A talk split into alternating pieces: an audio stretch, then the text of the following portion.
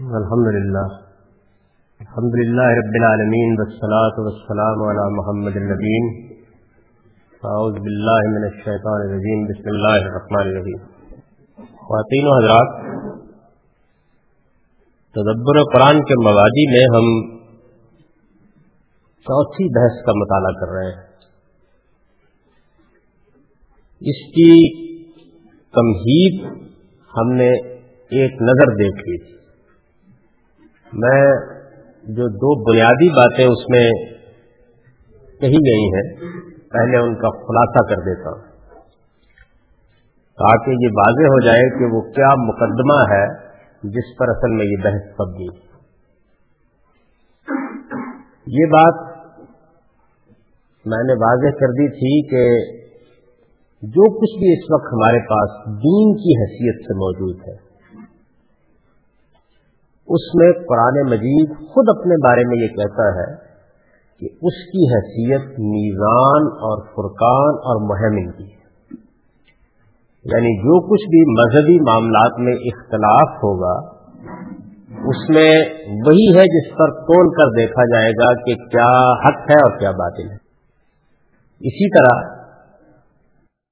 یہ بات کہ وہ کیا چیز ہے جس سے ہم فرق کریں گے کہ کون سی چیز قابل قبول ہونی چاہیے اور کس چیز کو رد کر دیا جائے، وہ بھی قرآن اور جو کچھ ہمارے پاس قدیم صحائف کی صورت میں موجود ہے، اللہ تعالی کی جو کتابیں جس صورت میں بھی ہیں، ان کے بارے میں بھی اس کا کہنا یہ ہے کہ وہ ان پر محمن بنا کر بھیجا گیا ہے۔ یعنی وہی ہے کہ جو اب اس دین کے لیے ایک نگران کی حیثیت سے کھڑا ہے جو اللہ تعالیٰ نے بھیجا تھا۔ یہ جو قرآن مجید نے اپنے بارے میں تین باتیں بیان کی ہیں، یہ اصل میں ایک ہی حقیقت کو تین اسالیب سے واضح کیا گیا۔ ہے یعنی وہ میزان ہے، اس کے ذریعے سے اختلافات کا فیصلہ ہوگا، اسی سے حق و باطل میں فرق کیا جائے گا۔ اور وہی یہ حیثیت رکھتا ہے کہ اس کو قدیم صحائف کی کسی چیز پر اگر کوئی نظا پیدا ہو جائے تو نگران مانا جائے۔ یہ جو بنیادی مقدمہ ہے، اس سے میں نے یہ بات واضح کی تھی کہ قرآن مجید کی یہ حیثیت ہے جو اس نے خود اپنے لیے ثابت قرار دی۔ یعنی اس حیثیت کو کوئی آدمی اگر چیلنج کرنا چاہتا ہے، تو وہ قرآن مجید کے ان بیانات سے متعلق گفتگو کر سکتا ہے۔ لیکن یہ اتنے واضح، اتنے قطعی ہیں، ان میں اتنے تعین کے ساتھ یہ بات کہہ دی گئی ہے کہ یہ حیثیت اس کی اپنی، اپنے لیے ثابت کردہ حیثیت کوئی اس کو نہیں مانتا یہ الگ بات ہے۔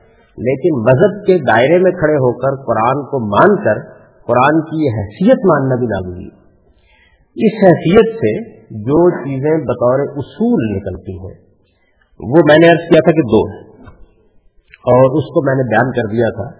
کیونکہ آگے کی ساری بحث اس پر مبنی ہے، تو میں اس کو دہرا رہا ہوں کہ پہلی یہ کہ قرآن سے باہر کوئی وہی خفی یا جلی۔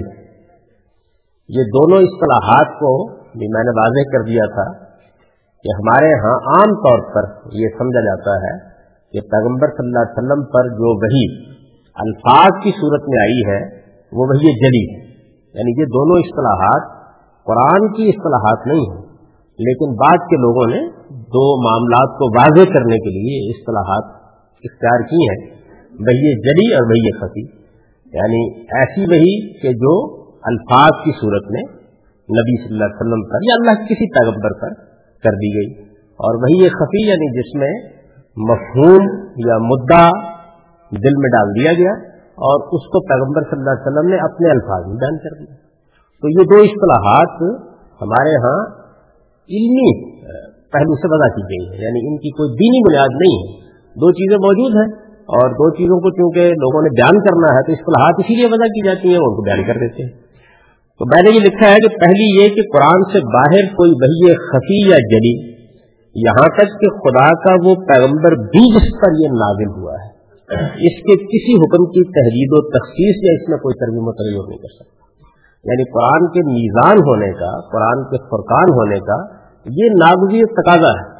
جب اس کو مانا جائے گا تو پھر یہ نہیں مانا جا سکتا۔ پہلی بات کو یا پہلے مقدمے کو، اس پرمیسز کو کوئی چیلنج کر دے اور وہ اس کو ماننے سے انکار کر دے تو یہ الگ بات ہے۔ لیکن جب قرآن اپنے بارے میں خود کہتا ہے کہ میں میزان ہوں، میں فرقان ہوں، میں حق و باطل کا فیصلہ کروں گا، جہاں کوئی اختلاف ہو جائے گا، وہاں میری حیثیت حکم کی ہے، تو اس کا یہ لازمی نتیجہ ہے کہ پھر کوئی جذباتی گفتگو نہیں کی جا سکتی۔ یعنی یہ یہ وہی خفی ہے، یہ وہی جلی ہے۔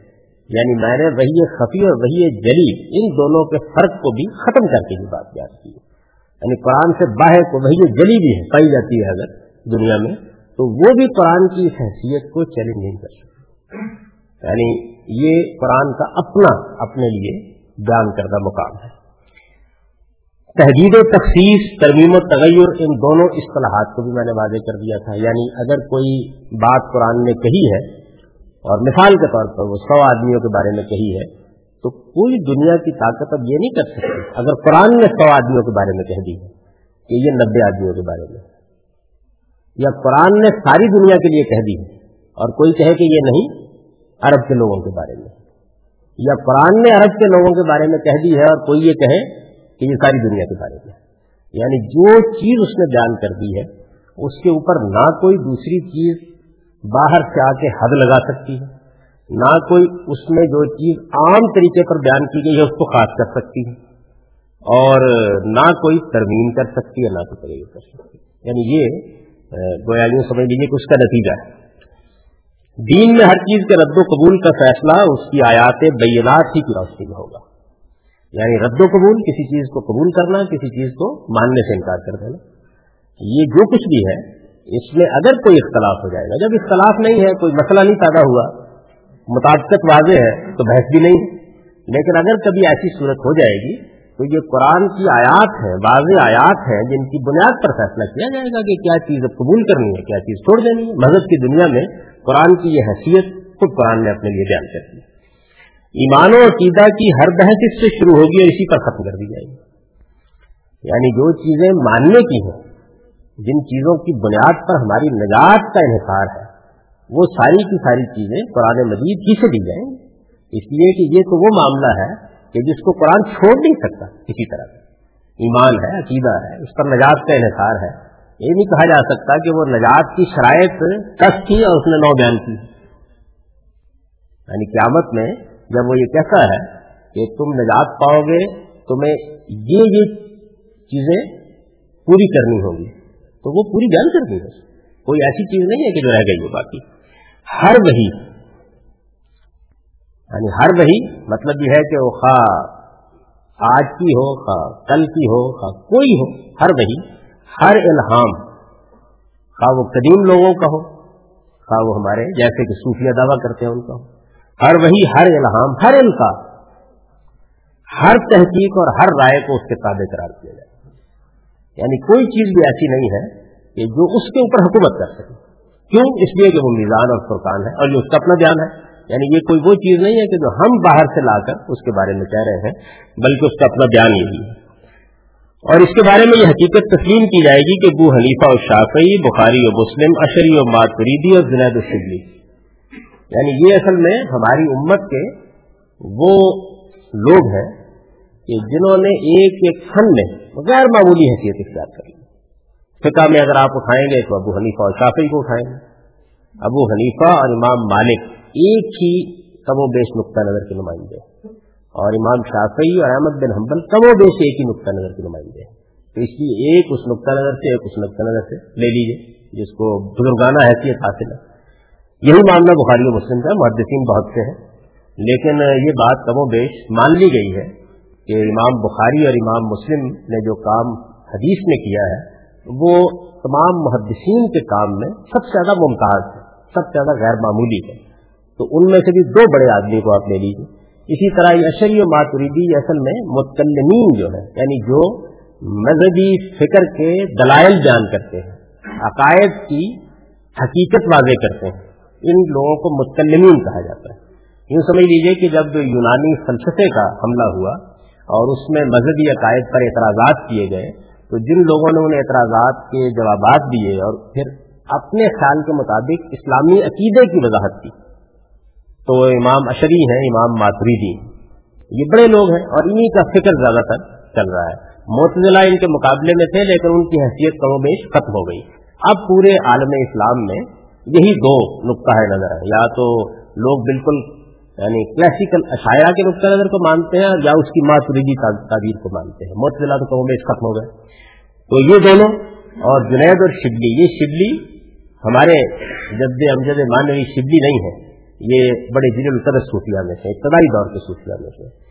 یہ وہی شبلی ہے جن کے بارے میں وہ قصہ بیان کیا جاتا نا کہ جب منصور کو سزا دینے کا فیصلہ کر لیا گیا تو لوگ جا رہے تھے اور کوئی اینٹ پتھر جو بھی ان کے ہاتھ میں آ کر مارتے تھے، تو وہ بہت استقامت کے ساتھ اینٹ پتھر کھا رہے تھے، ان کی زبان سے کوئی سی بھی نہیں نکلی۔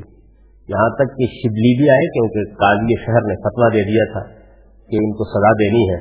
تو وہ بھی فتوے کی پیروی کرتے ہوئے آئے اور انہوں نے ایک پھول ان کو مارا، تو وہ سسک اٹھے۔ تو انہوں نے کہا کہ اب مجھے یہ وہ شبلی یعنی یہ ہمارے مولانا شبلی نہیں تو یہ جنید اور شبلی، یہ اس تصوف کے واحد الوجودی تصوف جو ہمارے ہاں ہے، اس کے اکابر میں سے ہے تو سب پر اس کی حکومت قائم ہے اور اس کے خلاف ان میں سے کسی کی کوئی چیز بھی قبول نہیں کی جا سکتی۔ سب پر یعنی یہ سارے بزرگ ہیں، سب قابل احترام ہے سب کی بات سنی جائے گی۔ لیکن یہ نہیں ہو سکتا کہ وہ قرآن مجید کی حکومت کو باطل کر دیں۔ یعنی یہ کہے کہ قرآن تو یہ کہتا ہے اور ہم یہ کہتے ہیں۔ یعنی جب وہ یہ کہیں گے تو ان کی بات سنی جائے گی، سمجھی جائے گی، اس کے دلائل ان سے طلب کیے جائیں گے۔ لیکن اگر یہ واضح ہو جائے گا کہ قرآن ان کی بات کو قبول نہیں کرتا، تو پھر وہ بات بھی قبول نہیں کی جا سکتی۔ دوسری جو بات اس سے میں نے واضح کی تھی وہ یہ تھی کہ اس کے الفاظ کی دلالت اس کے مفہوم پر بالکل قطعی ہے۔ یعنی ظاہر ہے قرآن الفاظ کے جامع میں۔ اب کوئی آدمی یہ نہیں کہہ سکتا کہ قرآن کے الفاظ تو یہ کہتے ہیں، لیکن میں یہ کہتا ہوں۔ اور اس کے لیے یہ دلیل دے کہ بھائی الفاظ کا کیا ہے؟ الفاظ سے تو ہو سکتا ہے مطلب نکالنے میں ہم غلطی کر گئے ہیں تو الفاظ سے مطلب ہی نکالا جائے۔ یعنی کوئی چارہ نہیں ہے۔ جس آدمی کو باہر کھڑا ہونا پھر وہ قرآن سے باہر کھڑا ہونا اور اس کو حقا سے نا باہر کھڑا ہو کر یہ کہ یہ میرا فلسفہ ہے، یہ میرا مستقل ہے، میں اس کو صحیح سمجھتا ہوں۔ لیکن جب وہ قرآن کے اندر کھڑا ہے، تو پھر باہر بحث ہوگی الفاظ کی بنیاد پر اور ان الفاظ کے بارے میں ہم مطمئن ہیں کہ جو مدعا اللہ تعالیٰ نے عطا کرنا چاہا ہے، وہ مدعا ان الفاظ سے ادا ہو گیا ہے۔ رہی یہ بات کہ ہم اس کو سمجھنے میں غلطی کر جائیں کر جائیں تو یہ ہماری کوتاہی ہے۔ اور یہ رہے گی، دنیا میں ہمیشہ رہے گی۔ لیکن اگر کوئی ہماری کوتاہی فن پر بھی ہم کو مطلع کرنا چاہے گا، تو وہ کیا کرے گا؟ وہ الفاظ ہی کی بحث کرے۔ گا یہ کہے گا کہ جی، یہ جملہ ہے، یہ کیا کو سباق ہے، یہاں آیت آئی ہے، یہ پس منظر ہے۔ بحث نہیں ہوگی ساری کی ساری۔ اور اس میں کوئی ابہام نہیں۔ یہ جو کچھ کہنا چاہتا ہے، پوری قطعیت کے ساتھ کہتا ہے۔ یعنی ایسا نہیں ہے کہ قرآن مجید اپنی بات کہنا چاہتا ہے اور بات میں ابہام رہ جاتا ہے۔ یا وہ اپنی بات واضح نہیں کر سکتا۔ وہ جو کچھ کہنا چاہتا ہے، پوری قطعیت کے ساتھ کہتا ہے۔ اور کسی معاملے میں بھی اپنا مدعا بیان کرنے سے ہرگز تاثر نہیں رہتا۔ اس کا مفہوم وہی ہے جو اس کے الفاظ قبول کر لیتے ہیں۔ وہ نہ اس سے مختلف ہے نہ مطمئن۔ یعنی الفاظ کے سانچے کو اس معنی کو قبول کرنا چاہیے۔ ہر حال میں قبول کرنا چاہیے۔ جو بھی بڑی سے بڑی بات کوئی آدمی کہہ سکتا ہے، یہ کہہ سکتا ہے کہ ساری دنیا نے قرآن مجید کا مدعا غلط سمجھا ہے اور میں اس کا مدعا یہ سمجھ رہا ہوں، کہہ دے۔ لیکن جب وہ یہ بات کہے گا، تو اس سے دلیل طلب کی جائے گی کہ کیا الفاظ اس کی اس بات کو قبول کرتے ہیں؟ یعنی یہ ہے اصل میں اس کا مطلب۔ جی؟ مختلف اور مطمئن کا مطلب یہ ہے کہ یہ چیز یہاں کھڑی ہے اور اس سے بالکل مختلف ایک چیز آپ نے دوسری جگہ کھڑی کر دی ہے۔ وہ اس سے دور کھڑی ہے، اس سے ہٹ کے کھڑی ہے۔ یوں سمجھ لیجیے کہ دو مترادف لفظ ہیں جو ذرا سے فرق کے ساتھ استعمال ہوتے ہیں۔ اس کے شہرستان معانی تک پہنچنے کا ایک ہی دروازہ ہے اور وہ اس کے الفاظ یعنی کوئی آدمی اگر اس کے شہرستان معانی تک پہنچنا چاہے، معانی کا ایک شہر ہے نا پرانے مجید، تو اس تک کوئی آدمی اگر رسائی حاصل کرنا چاہتا ہے، تو کوئی دو دروازے نہیں ہے ایک ہی دروازہ ہے۔ وہ الفاظ سے جائے۔ وہ یہ کہ الفاظ کو آپ ادھر رکھ دیجیے تو میں یہ مطلب بیان کرنا چاہتا ہوں۔ تو پھر وہ اس کا مطلب ہے۔ یعنی اس کی کوئی حیثیت نہیں۔ وہ اپنا مفہوم پوری قطعیت کے ساتھ واضح کرتے ہیں۔ اس میں کسی ریب و گمان کے لیے ہرگز کوئی گنجائش نہیں ہوتی۔ یہ میں نے دونوں جو پیراگراف ہیں، ان کو دوبارہ واضح کر دیا ہے، کیونکہ یہ بنائے بحث ہے آگے جو کچھ ہم کو بیان کرنا ہے، اس پر بنیاد یعنی یہ دو باتیں ہیں جو پہلے کہی گئی۔ پہلے یہ بتایا گیا ہے کہ قرآن مجید نے اپنی کیا حیثیت واضح کی ہے، اور اس کے بعد یہ بتایا گیا ہے کہ اس کے نتیجے میں اب ہم کو کیا ماننا ہے؟ قرآن کے بارے میں کیا رویہ اختیار کرنا ہے؟ یعنی کوئی آدمی جس طرح کہ میں نے عرض کیا، وہ آئے اور آ کر یہ بحث کرے، یہ اس کو حق حاصل ہے۔ آ کر یہ بحث کرے کہ ابو حنیفہ نے مطلب غلط سمجھا شافعی نے مطلب غلط سمجھا یا اس زمانے کے کسی مفکر نے، عالم نے غلط مطلب سمجھا حق حاصل ہے اس کو۔ لیکن بھارت فیصلہ کون کرے گا؟ فیصلہ قرآن مجید کی کرے اور قرآن مجید سے فیصلہ حاصل کرنے کے لیے اس کے الفاظ ہی پر گفتگو کی جائے۔ یعنی الفاظ پر گفتگو کا مطلب کیا ہوتا ہے؟ الفاظ پر گفتگو کا مطلب یہ ہے کہ جو دنیا بھر میں مسلم، ایک آدمی یہ کہتا ہے کہ یہ جو لفظ ہے، اس کے تو یہ معنی نہیں ہوتی جو آپ بیان کر رہے ہیں۔ تو بحث ہو جائے گی، گفتگو ہو جائے گی، وہ اس سے دلائل دے سکتا ہے۔ وہ یہ کہتا ہے کہ یہ اصل میں لفظ کے اندر یہ معنی تو ہوتے ہیں، لیکن یہ تو جملہ قبول نہیں کرتا اس معنی ہے ممکن ہے، ایسا ہو۔ یعنی ہم ایک لفظ کے معنی تو ٹھیک سمجھ رہے ہوں، لیکن جملے میں وہ اس کو خوب میں استعمال نہ ہوا۔ دو مانی ہے چار مانی ہے حق رکھتا ہے وہ یہ کہتا ہے کہ جی جو آپ نے مدعا سمجھا ہے، قرآن کا کیا کو سوال کس کو قبول نہیں کرتا؟ قرآن کا اور کس کو قبول نہیں کرتا؟ قرآن مجید نے دوسرے مقامات پر یہ بات اس طرح سے واضح کی۔ ہے تو اصل میں وہ اب الفاظ کے اندر کھڑا ہے نا۔ اس کے ساتھ گفتگو ہو رہی ہے، بات ہو رہی ہے، اور اس بات میں کوئی مسئلہ نہیں ہے۔ لیکن جیسے ہی وہ کہتا ہے کہ قرآن کے الفاظ سے جو مطلب آپ سمجھ رہے ہیں، اسے الگ رکھ دیجیے میرے خیال میں قرآن کو یہ کہنا چاہیے۔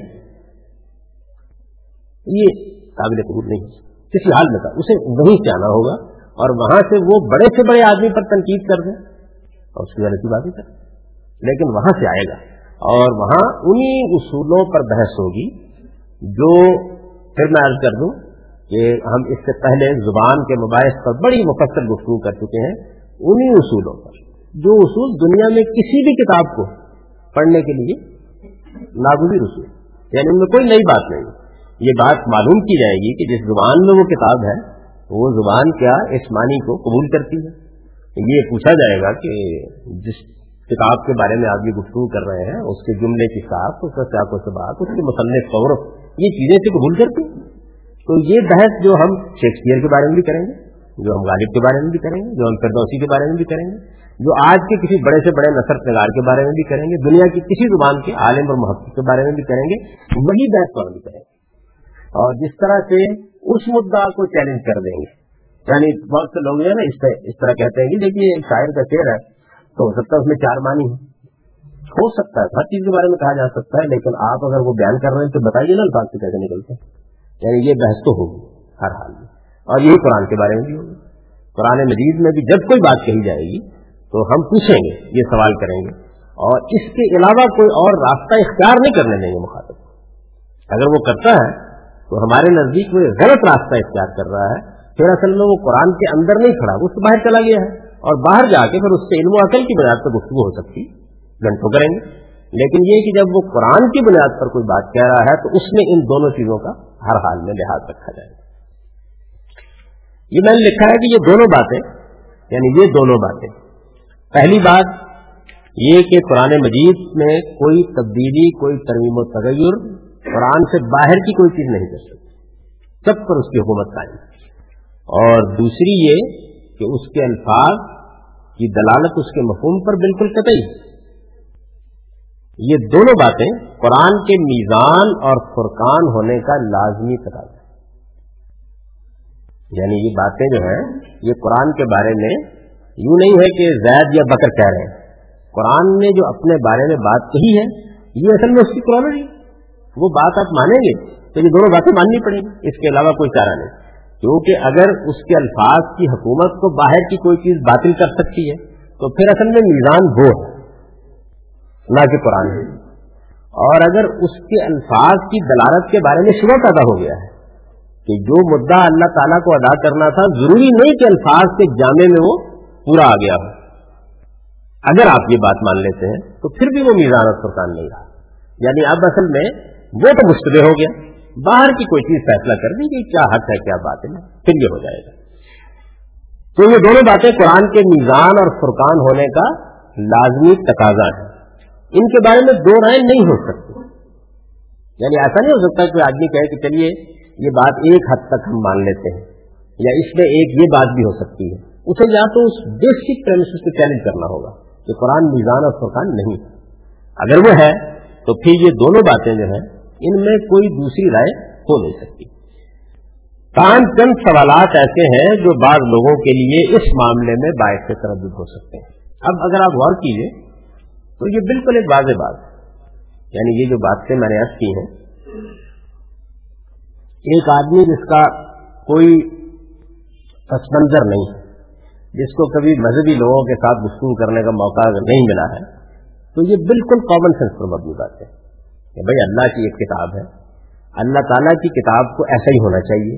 اس نے اپنے بارے میں خود یہ واضح کر دیا ہے کہ اس کی یہی حیثیت ہے، اور یہی حیثیت عقل مانتی ہے کہ اس کی ہونی چاہیے۔ جب اس نے اپنی یہ حیثیت بیان کر دی ہے، تو اس کے نتیجے میں یہ دونوں باتیں بالکل بدی ہیں، بالکل عقلی ہیں۔ یعنی یہ باتیں ایسی نہیں ہیں جن پر کوئی استعمال کیا جا سکے۔ تو آپ کہہ سکتے ہیں کہ اگر ایسا ہے بس بات ختم ہوگی یعنی ایک بالکل عقل عام کی بات ہے۔ قرآن نے اپنے بارے میں یہ بات بیان کر دی۔ اس کے اندر کوئی ایسی چیز نہیں جس میں کسی آدمی کو کوئی تردد ہو۔ عام حالات میں تو اگر یہاں بات ختم کر دی جائے یہ بات کہہ کے خاموشی اختیار کر لی جائے، تو اس کے بارے میں کوئی عقلی، کوئی علمی، کوئی ایسا سوال پیدا نہیں ہوتا، سادہ سی بات ہے۔ قرآن اللہ کی کتاب ہے۔ اس وقت زمین کے اوپر وہی تنہا کتاب ہے جو اللہ تعالیٰ کے الفاظ میں اس کے دعوے کے مطابق موجود ہے۔ اس نے اپنے آپ کو خود میزان اور فرقان اور مہمن قرار دیا ہے۔ اس وجہ سے یہ بڑی بدی بات ہے، بڑی عقلی بات ہے، ایسا ہی ہونا چاہیے۔ یعنی اگر اس کی یہ حیثیت نہیں ہے تو پھر انسان کہاں جائے؟ اگر اس کو کوئی تردد پیش آ جائے تو پھر کس چیز کی طرف رجوع کرے؟ تو براہر یہ لگتا ہے کہ اس پر بحث کو ختم ہو جانا چاہیے۔ یعنی اس میں نہ کوئی سوال پیدا ہونا چاہیے، نہ کوئی تردد ہونا چاہیے۔ یہ بات ہر آدمی کو ماننی چاہیے، لیکن ایسا نہیں۔ یعنی ایسا نہیں۔ چنانچہ میں نے یہ لکھا کہ تاہم چند سوالات ایسے ہیں جو بعض لوگوں کے لیے اس معاملے میں باعث تردد ہو سکتے ہیں۔ یعنی جس وقت آپ کسی ایک حقیقت کو مانتے ہیں، تو اگر اس کے بارے میں کوئی ایسی چیز سامنے آ جائے کہ جس سے وہ حقیقت مشتبہ ہوتی ہوئی محسوس ہوتی ہے، یا جو آپ نے نتیجہ نکالا ہے، وہ نتیجہ اپنی جگہ پر قائم نہ رہ رہا ہو۔ تو ظاہر بات ہے کہ تردد پیدا ہو جاتا ہے۔ تو میں نے جتنا بھی اس وقت ہمارا علم ہے یعنی جو کچھ بھی پچھلے تیرہ، چودہ سو سال میں قرآن مجید پر کام ہوا ہے، قرآن مجید کے حوالے سے دین پر کام ہوا ہے اس سب کو سامنے رکھ کے یہ بتا دیا ہے کہ اگر یہ مقدمہ جو میں نے بیان کیا ہے، اس کو آپ لوگوں کے سامنے رکھیں گے تو مذہبیات کی دنیا میں چار سوالات ہیں جن کو فیس کرنا پڑے۔ جو سوالات اگر آپ غور کریں تو اس مقدمے کو، اس پریمسس کو اصل میں چیلنج کرتے ہیں۔ یعنی اگر ان سوالات میں جو بات بیان کی گئی ہے، اس کو تسلیم کر لیا جائے، صحیح مان لیا جائے، تو پھر اوپر جو کچھ ہم بیان کر چکے اسے واپس لینا پڑے گا۔ کا تقاضا یہی اچھا دو رویے ہوتے ہیں اس معاملے میں۔ ایک رویہ یہ بھی ہوتا ہے بعض لوگوں کا کہ وہ دو نتیز اور متضاد چیزوں کو مانتے رہتے ایسا ہوتا ہے۔ لیکن یہ دو نتیز اور متضاد چیزوں کو ماننا یہ عقل انسانی کی توہین ہے۔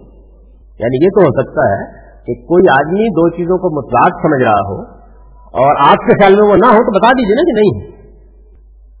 لیکن تضادات میں آدمی جی نہیں سکتا، ممکن نہیں۔ اگر تو پہلی بات آپ مانتے ہیں تو وہ جو چاروں باتیں آگے بیان کی گئی ہیں پھر ان کے بارے میں بتانا پڑے گا کہ وہ کیا ہے اور اگر آپ نہیں مانتے ان کو، تو پھر سوال یہ کیوں نہیں مانتے؟ کیونکہ ان سے کچھ مسائل پیدا ہوتے ہیں۔ تو یہ اب ایک نازک بحث ہے جس سے ہم داخل داخل ہو رہے ہیں۔ یہ سمجھ لیجیے کہ ایک بالکل اپنی بات کامن سینس پر مبنی بات، ایسی بات جس کے بارے میں کوئی بحث نہیں ہونی چاہیے۔ جس کو جب بیان کیا جائے تو ہر آدمی کو یہ کہنا چاہیے تھا کہ یہ تو بالکل ٹھیک بات۔ ایک ایسی بات۔ ایک ایسی بات جس کے بارے میں قرآن مجید کے اپنے بیانات بالکل واضح ہیں، جس میں کوئی تعویل کا امکان نہیں ہے۔ یعنی اگر ایک کے معاملے میں کچھ کہیں گے تو دوسرے کے بارے میں کیا کہیں گے؟ اور اگر آپ کسی سے بات کریں گے اور آپ ان چاروں سوالات کو نہیں چھیڑیں گے، تو وہ وہی بات کہیں گے جو میں نے کہی۔ یعنی عقل عام یہی کہتی ہے۔ علم کا تقاضا یہی ہے۔ بات اتنی سادہ، اتنی بدی ہے کہ اس میں کوئی بحث ہونی نہیں چاہیے۔ لیکن ہے۔ میں آخر لوگ کہتے ہیں نا کہ اللہ تعالیٰ کے وجود سے زیادہ بدی بات کون سی ہو سکتی ہے، لیکن بحث تو ہے۔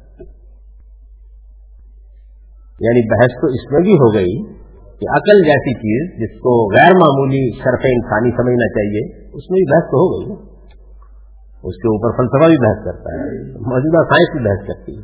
انسان جیسی چیز کہ اپنے وجود کا شعور ہم کو جتنا ہوتا ہے کسی چیز کا نہیں ہوتا، لیکن اب یہ بھی موضوع بحث ہو گیا ہے۔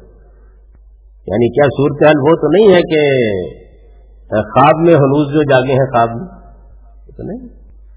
یہ تو نہیں ہے کہ ہے آدمی بجائے خود ایک بحثے کا خیال۔ کہیں یہ صورت حال تو نہیں ہو گئی۔ تو ظاہر بات ہے کہ یہ جتنی بھی چیزیں ہیں، یہ بحث میں آ سکتی ہیں۔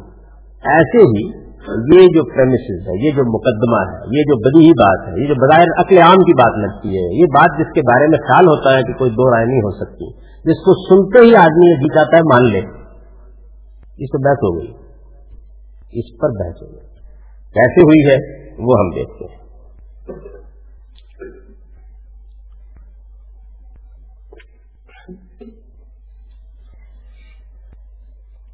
پہلی چیز جو اس معاملے میں سامنے آتی آپ نے ایک بات کہی اور کہنے کے بعد جیسے ہی دنیا کے سارے علم کو آپ نے اپنے سامنے اٹھایا تو ایک سوال سامنے آ گیا۔ وہ پہلا سوال کیا ہے؟ وہ پہلا سوال یہ ہے کہ یہ یہ کہ قرآن میں بعض مقامات پر کراط کے اختلافات ہیں۔ یعنی قرآن مجید، میں نے اس سے پہلے بھی آپ سرچ کیا تھا کہ عربی زبان میں جب ہم عبارت لکھتے ہیں، ایک عبارت ہم لکھ دیتے ہیں عربی زبان میں، اس وقت بھی جو عربی زبان ہے، قرآن کی عربی کو چھوڑ دیجیے اس وقت بھی جو عربی زبان ہے، اس میں جب ہم کوئی عبارت لکھ دیتے ہیں تو اس عبارت میں جیسے کہ اس کو پڑھنا چاہیے۔ بعض جگہوں کے اوپر ایک، دو، تین، چار احتمالات پیدا ہو جاتے یعنی میں اس بات کو تھوڑا واضح کر دوں۔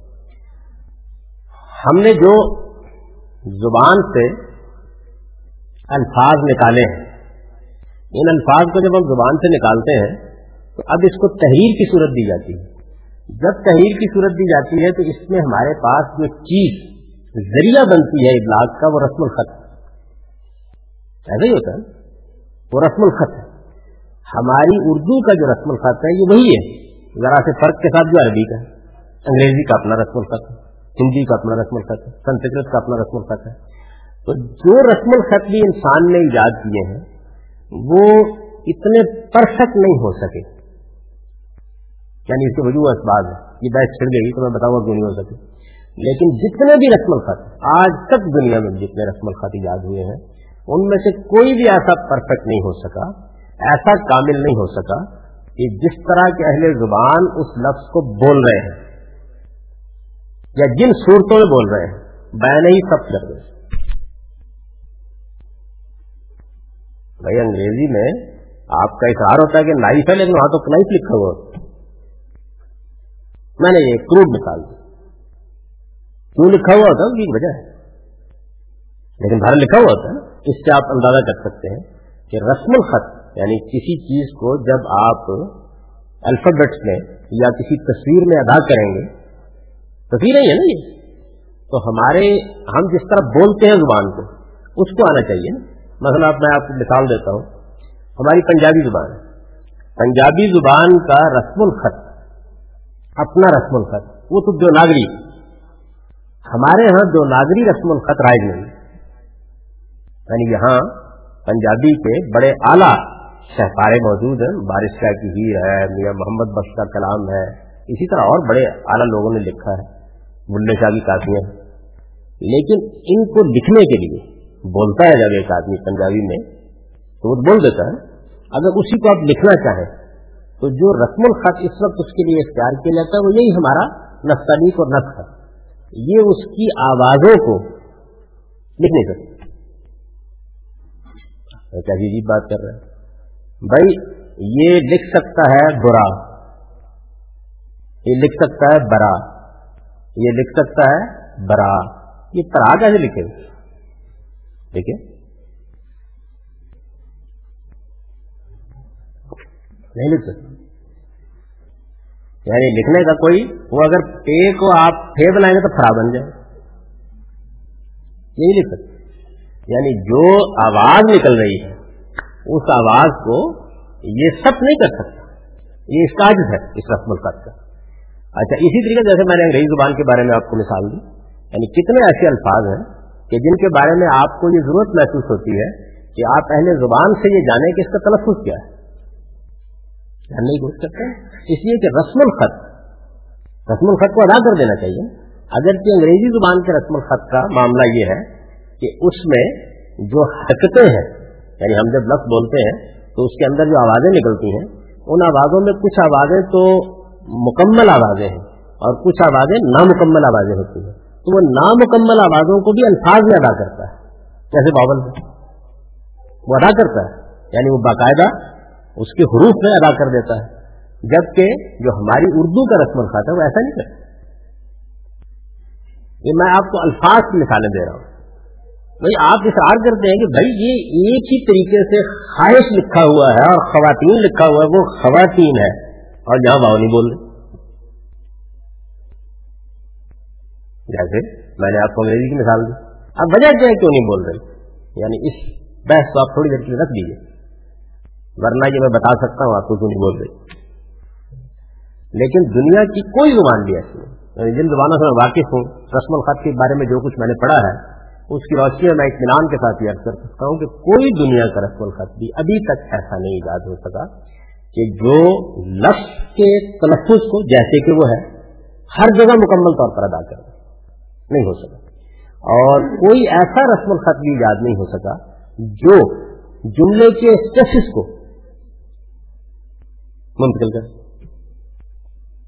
کس میں یعنی رسم الخط کو سادگی سے جملے کو بیان کر دے گا عربی زبان کے ساتھ مسئلہ یہ ہے کہ جو اس کا رسم الخط ہے، اس وقت نقص ہے نا عربی زبان کا اپنا رسم الخط، جس میں آپ قرآن لکھا ہوا دیکھتے ہیں۔ یہ رسم الخط جو ہے، یہ اپنی بڑی خوبیاں رکھتا ہے۔ دنیا کی بہت سی زبانوں نے اس کو اپنایا ہے۔ فارسی نے اس کو اختیار کر لیا، حالانکہ فارسی کا یہ اپنا رسم الخط نہیں ہے۔ ہماری اردو نے اس کو اختیار کر لیا۔ حالانکہ اردو کا یہ اپنا رسم الخط نہیں ہے۔ یہ رسم الخط جو ہے، اپنے اندر بڑی خوبیاں رکھتا ہے۔ اس پر بھی گفتگو کی جا سکتی ہے کہ کیا کیا خوبیاں رکھتا ہے۔ اس میں بڑا حسن ہے، بڑا جمال ہے۔ یہی وجہ ہے کہ یہ دنیا کا وہ رسم الخط ہے کہ جس کو لکھنے کے فن نے مصوری کے قریب پہنچا دیا۔ یعنی کیونکہ اس میں ایسا نہیں ہوتا کہ آپ نے مختلف الفابیٹ لیے ہیں۔ ہمارے انگریزی زبان میں الفابیٹ کی دو صورتیں ہیں۔ نا ایک جس کو آپ کہتے ہیں چھوٹا اے ہے اور ایک کہتے ہیں بڑا اے تو دو صورتیں ان دونوں صورتوں میں جو لفظ کی تصویر بنتی ہے، وہ متعین ہے۔ لیکن یہاں تو ہر لفظ کی اپنی تصویر۔ یعنی جس طرح اللہ تعالیٰ کی تخلیق میں ہر آدمی ایک دوسری شخصیت بن جاتا ہے، اسی طرح ہر لفظ اپنی ایک تصویر رکھتا ہے۔ یہ اس رسم الخط کی ایک بڑی خوبی ہے۔ اچھا اسی طریقے سے یہ رسم الخط قلم اٹھانے کی ضرورت نہیں محسوس ہونے دیتے آپ چاہیں تو بے تکلف ایک جگہ قلم رکھیں اور خط کے آخر میں اٹھا دیں آپ کیسے؟ کبھی موقع میں لکھ کے دکھا دیں گا۔ اس رسم الخط میں بڑی خوبی ہے۔ لیکن ان ساری خوبیوں کے باوجود اس کے اندر بعض مسئلے ہیں۔ اور وہ مسئلے یہ ہے کہ موجودہ یہ اس کی جو موجودہ صورت ہے، یہ بہت ڈیولپ ہو چکی ہے۔ بہت ڈیولپ ہو چکی ہے موجودہ صورت۔ اس وقت جو آپ کو عربی زبان لکھی ملتی ہے، اس میں بھی آپ موجودہ زمانے کے کسی ادیب کی کوئی کتاب اٹھا لیں، آپ عربی زبان کا اخبار اٹھا لیں تو لفظ کی جو صورت لکھی ہوئی ہے، اس کو پڑھنے کی تین چار صورتیں ممکن ہوتی ہیں۔ اور پھر اس کے بعد ظاہر ہے کہ آپ کا زبان کا ذوق، جملے کا کیا کو سباق، وہ آپ کو بتا دیتا ہے کہ آپ اس کو اس طرح پڑھیں۔ یعنی یہ ہو جائے گا۔ قرآن مجید جس وقت لکھا گیا ہے، اس وقت یہ رسم الخط اتنا ڈیولپ نہیں ہوا۔ اس کی بہت ہی ابتدائی صورت جس میں وہ لکھا گیا۔ اچھا پھر اس کے بعد جیسے غالب کے کبھی خطوط آپ نے پڑھے ہوں گے جو ان کے اپنے ہاتھ سے لکھے ہوئے ہیں، تو آپ یہ دیکھتے ہیں کہ یہ ہمارے یہاں رہا ہے طریقہ کہ جہاں پر لفظ کی صاف یا ایک اچھا پڑھنے والا یہ خود محسوس کر لیتا ہے کہ یہاں اصل میں یہ کاف ہے یا فے ہے، تو وہاں نقطے نہیں ڈالتے۔ یعنی صورت بنا دی۔ اب نا، سورت میں تو ذرا تھا فرق ہے نا، کاف اور پے کا۔ سورت میں تو بہت اچھا کاتب لکھے گا تو نقطہ نمایاں کر کے ورنہ عام طور پر اور اگر فرق کر لیجیے ملا کے آپ کو لکھنا ہے، تو مثال کے طور پر فارسی لکھیں یا فارسی لکھیں تو کیا کریں گے؟ نقطے میں پڑے ہوئے۔ لیکن وہ کہتے ہیں کہ بھائی، میں زبان فارسی کا عالم ہوں، اس میں سے کا وہ تو بنا دیا ہے۔ نقطہ ڈالنے کی کیا ضرورت ہے؟ پڑھ لے گا نا آدمی۔ پڑھ لے۔ یعنی جملہ بتاتا ہے۔ تو قرآن مجید کا اس وقت ہمارے پاس جو رسم الخط ہے اس میں یہ دونوں چیزیں ہوئی۔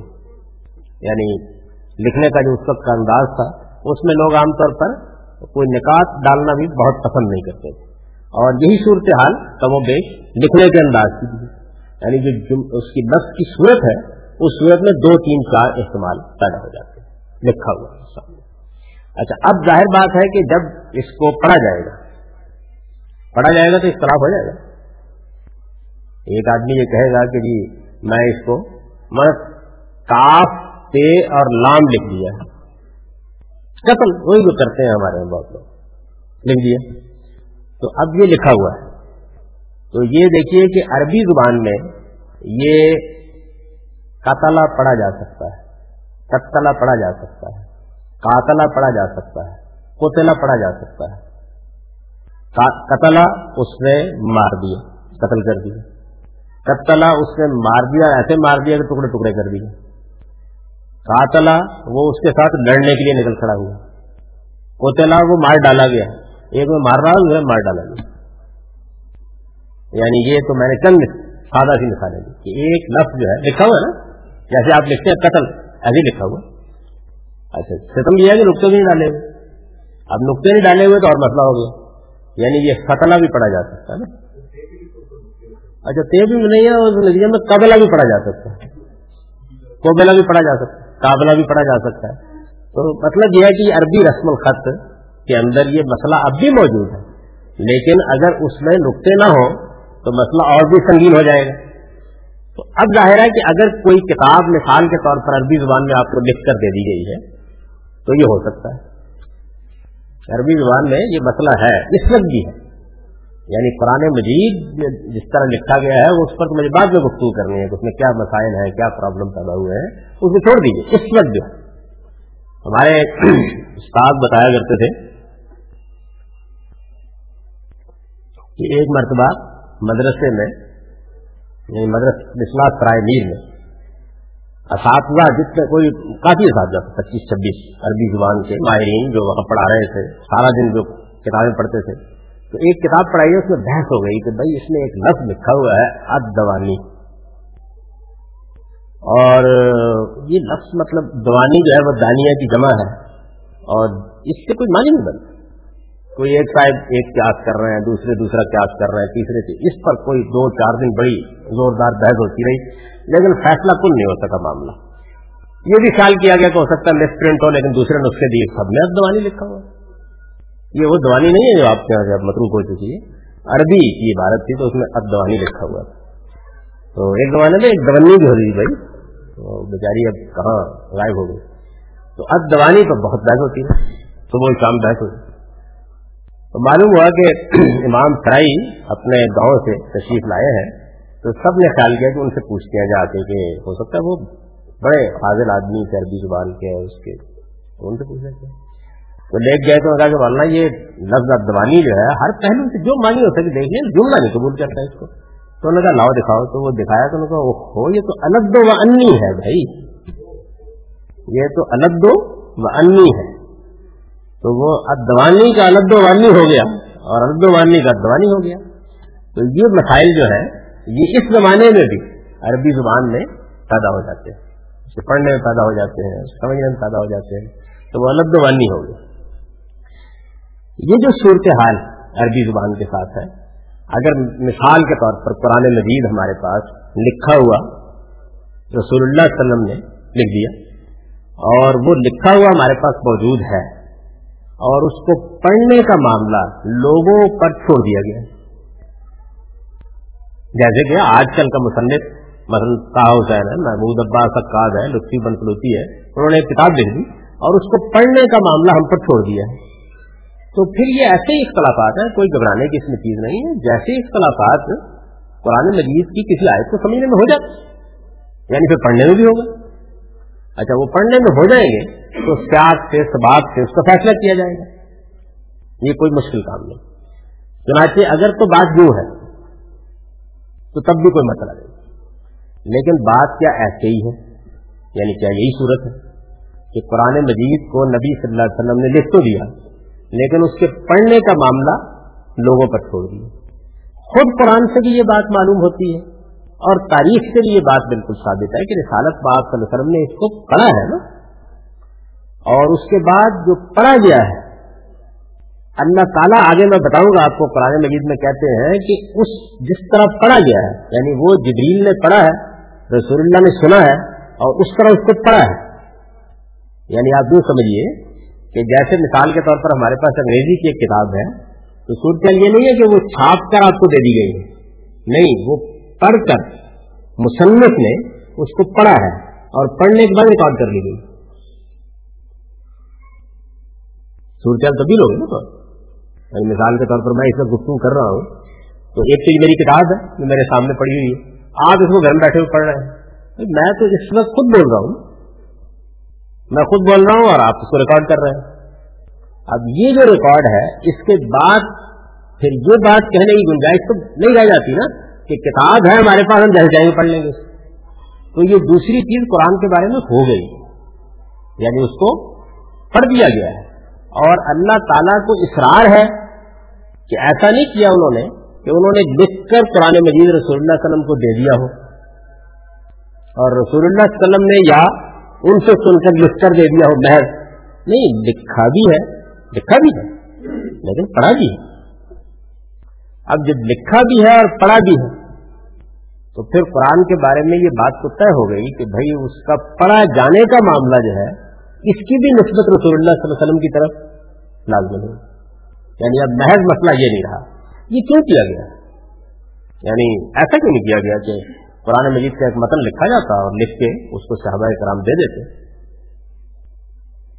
اس کے بعد جیسے کہ بعض اہل علم، بعض دلیل القدر اہل علم، جن میں ایک بڑا آدمی زمخشری بھی ہے، بعض اہل علم کی یہ ہے رائے کہ قرآن مجید کو پڑھنے کے معاملے میں ہم آزاد ہیں۔ متن جو ہے، اس کو پڑھنے کے معاملے میں آزاد ہے، جیسے عربی زبان کی کوئی اور کتاب پڑھنے کے معاملے میں آزاد ہے۔ یعنی ہم اس کو جس طرح چاہے پڑھ لیں۔ یہ ہے ایک نقطہ نظر۔ لیکن اب مسئلہ یہ ہے کہ اس نقطہ نظر کو مان لیتے، آسانی ہو جاتی۔ تاریخی حقیقت بھی اس کے خلاف ہے اور مسلمانوں کا عمومی اجماع بھی اس کے خلاف ہے اور خود قرآن بھی اس کے خلاف۔ ہے یعنی وہ صرف لکھا نہیں گیا، اس لکھے ہوئے متن کو پڑھا گیا۔ اور جیسے وہ پڑھا گیا ہے اس کے پڑھنے کو منتقل کیا گیا۔ کیوں کیا گیا؟ توڑ کیوں نہیں دیا گیا۔ یعنی کوئی اس سے قرآن مجید نہیں۔ اس لیے پڑھا گیا ہے کہ وہی رسم الخط کا مطلب مسئلہ اگر رسم الخط ڈیولپ ہو چکا ہوتا تو میرے نزدیک شاید اس کی ضرورت نہیں۔ پڑھا گیا ہے۔ جب پڑھا گیا ہے اور لکھا بھی گیا ہے، تو اب لکھنے میں جو لکھا گیا ہے وہ ممکن ہو رہا ہے۔ اور پڑھنے میں جو پڑھا گیا ہے وہ ممکن ہو رہا ہے۔ اور اسی لیے کہ جو اتنے زیادہ استعمالات تھے اس رسم الخط میں یعنی صورتحال میں نے جیسے کہ بتائی کہ ایک قتلہ جو ہے وہ ان ان صورتوں میں پڑھا جا سکتا ہے۔ تو یہ تو مصیبت آ جاتی مطلب یہ ہے کہ قرآن مجید بے شک ختم ہوتا رہتا، لیکن آپ اندازہ نہیں کر سکتے کیا ہو جاتا اس زندگی میں۔ چنانچہ اللہ تعالیٰ نے چونکہ اس کو میزان اور فرقان بنا کر نازل کیا ہے، تو دونوں اہتمام کیے۔ یعنی لکھوا دیا، رسول اللہ علیہ وسلم نے اس کو تحریر کرا دیا اور صحابہ کرام کا لکھا ہوا قرآن جو ہے اسی سے نقل کرتے ہیں۔ یعنی قرآن مجید میں اس امت نے کبھی اس کی اجازت نہیں دی کہ جب اس کو لکھا جائے تو اس میں جیسے انہوں نے لکھا ہے اس میں کوئی تبدیلی کر دی جائے۔ جیسے لکھا ہے ویسے اس کو منتقل کر دیا جاتا ہے۔ اور پھر جیسے پڑھا گیا ہے، ویسے اس کو منتقل کیا جاتا ہے۔ اس کا پڑھنا بھی منتقل ہو رہا ہے، اس کا لکھنا بھی منتقل ہو رہا ہے، مسلسل ہو رہا ہے۔ اور میں نے وجہ بتا دی اس کی کہ کیونکہ خدا نے اس کو میزان اور فرقان بنا کے نازل کیا ہے، تو جہاں تک انسانی حدود کے اندر اختلافات ختم نہیں کیے جا سکتے جملے کے سمجھنے کے، اختلافات فہم کے، یہ تو لیکن ممکن حد تک اس کو اتھارٹی بنا دینے کے لیے، اس کی حکومت قائم کر دینے کے لیے یہ اہتمام کیا گیا ہے کہ دونوں کام کیے گئے۔ اور اس کے بارے میں ان دونوں باتوں کا نہ قرآن کی اپنے بیانات کی روشنی میں انکار کیا جا سکتا ہے اور نہ تاریخی حقائق کی روشنی میں انکار کیا جا سکتا ہے۔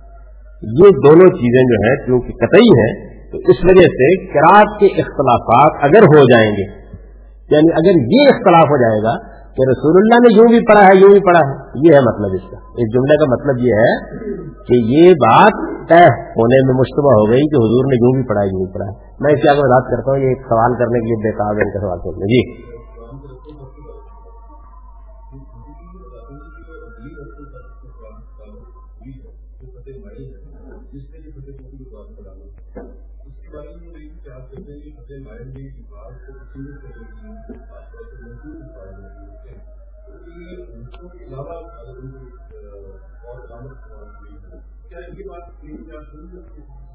اس سے بھی کوئی فرق نہیں پڑتا۔ یعنی اگر میں نے تو دیا کہ نقطے بھی لگا دیے جائے یعنی قتل کی میں نے اسی لیے مثال دی کہ نقطے بھی لگا دیں۔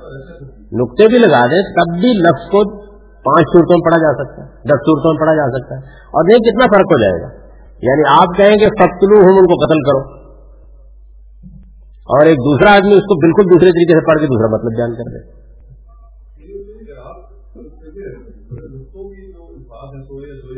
قریب ہو جاتا ہے مطلب کچھ مشکل حل ہو جاتی ہے۔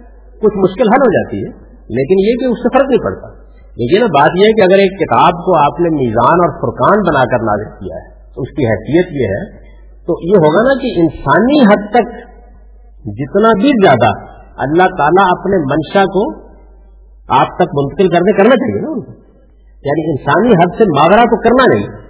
اس لیے کہ انسانی حد سے ماورا ہونے کی صورت میں تو پھر وہ ایک ایسی چیز بن جائے گی جس کے بعد آزمائش ختم ہو جائے گی۔ انسانی حد تک آخری اہتمام کیا جائے گا۔ اور میرے خیال میں عربی زبان کے رسم الخط میں آج بھی آخری درجے کا اہتمام یہی ہو سکتا ہے کہ لکھ بھی دیا جائے اور مصنف بول بھی۔ یعنی اب پھر اختلاف صرف وہ رہ ہو سکے گا کہ جو اختلاف تیاگ سباق ہو ہی جاتا ہے۔ یعنی پھر اس سے آگے سے کچھ نہیں ہو سکتا۔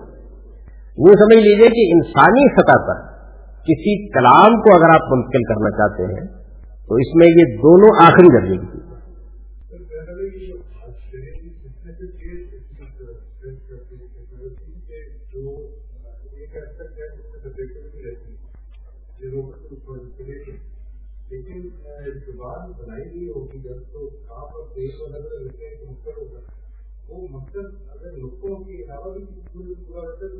تو کار کرنے کے ہوتا ہے۔ لیکن سوال یہ کہ جب سوال غالب کو خط کرتا ہے اپنے دوست کو اور جب اللہ تعالیٰ کتاب کو آرگنائز کرتے ہیں تو ان میں اگر کاف جو گروپ موجود ہیں تو وہ ان ڈسٹینشن کو اوائڈ کرنے کیا وجہ ہوتی اس لیے پڑھا جا رہا ہے نا صاحب۔ یعنی میں نے اپنی کتاب جو ہے اس کو تحریر کیا اور اس کے ساتھ اس کی کراط میں ریکارڈ کرا رہا ہوں خود پڑھ کے ریکارڈ کرا رہا ہوں۔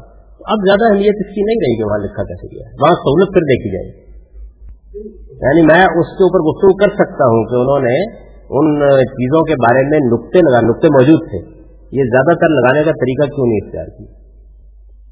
یہ بتا سکتا ہوں میں۔ لیکن میں یہ کر رہا ہوں کہ اس سے قطع نظر تھوڑی دیر کے لیے تھوڑی دیر کے لیے مان لیجیے کہ یہ سب ہے۔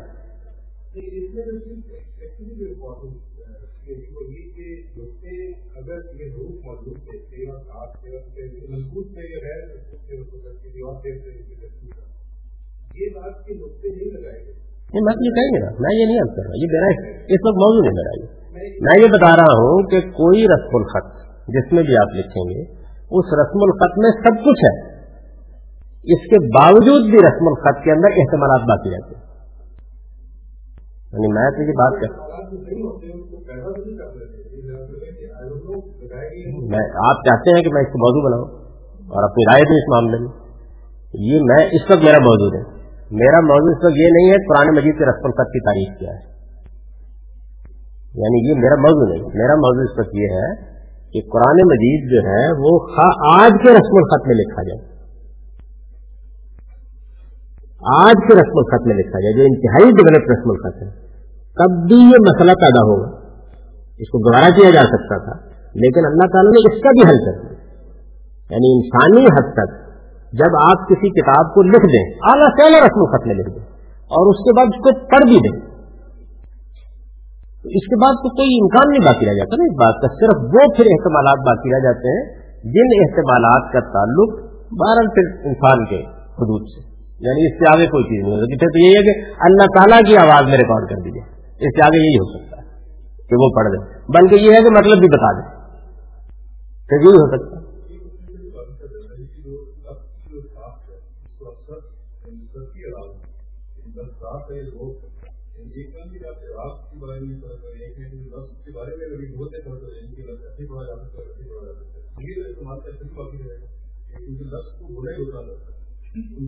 جب جب یاد کر کے میں نے ریکارڈ کرا دیا تو میں بول دیا نا کیسے بول وہ بھی استعمال ختم ہو گیا میں یہی بات کرنے کی کوشش کر رہا ہوں کہ مجھے اس وقت اس موضوع میرا یہ موضوع نہیں ہے اس وقت کہ قرآن کے رسم الخط کی تاریخ کیا ہے چھت مائل کیا تھا جو محققین یہ دعویٰ کرتے ہیں، ان کے دعوے کیا حقیقت ہے؟ جو یہ کہتے ہیں کہ نکات تھے، ان کی کیا حقیقت ہے؟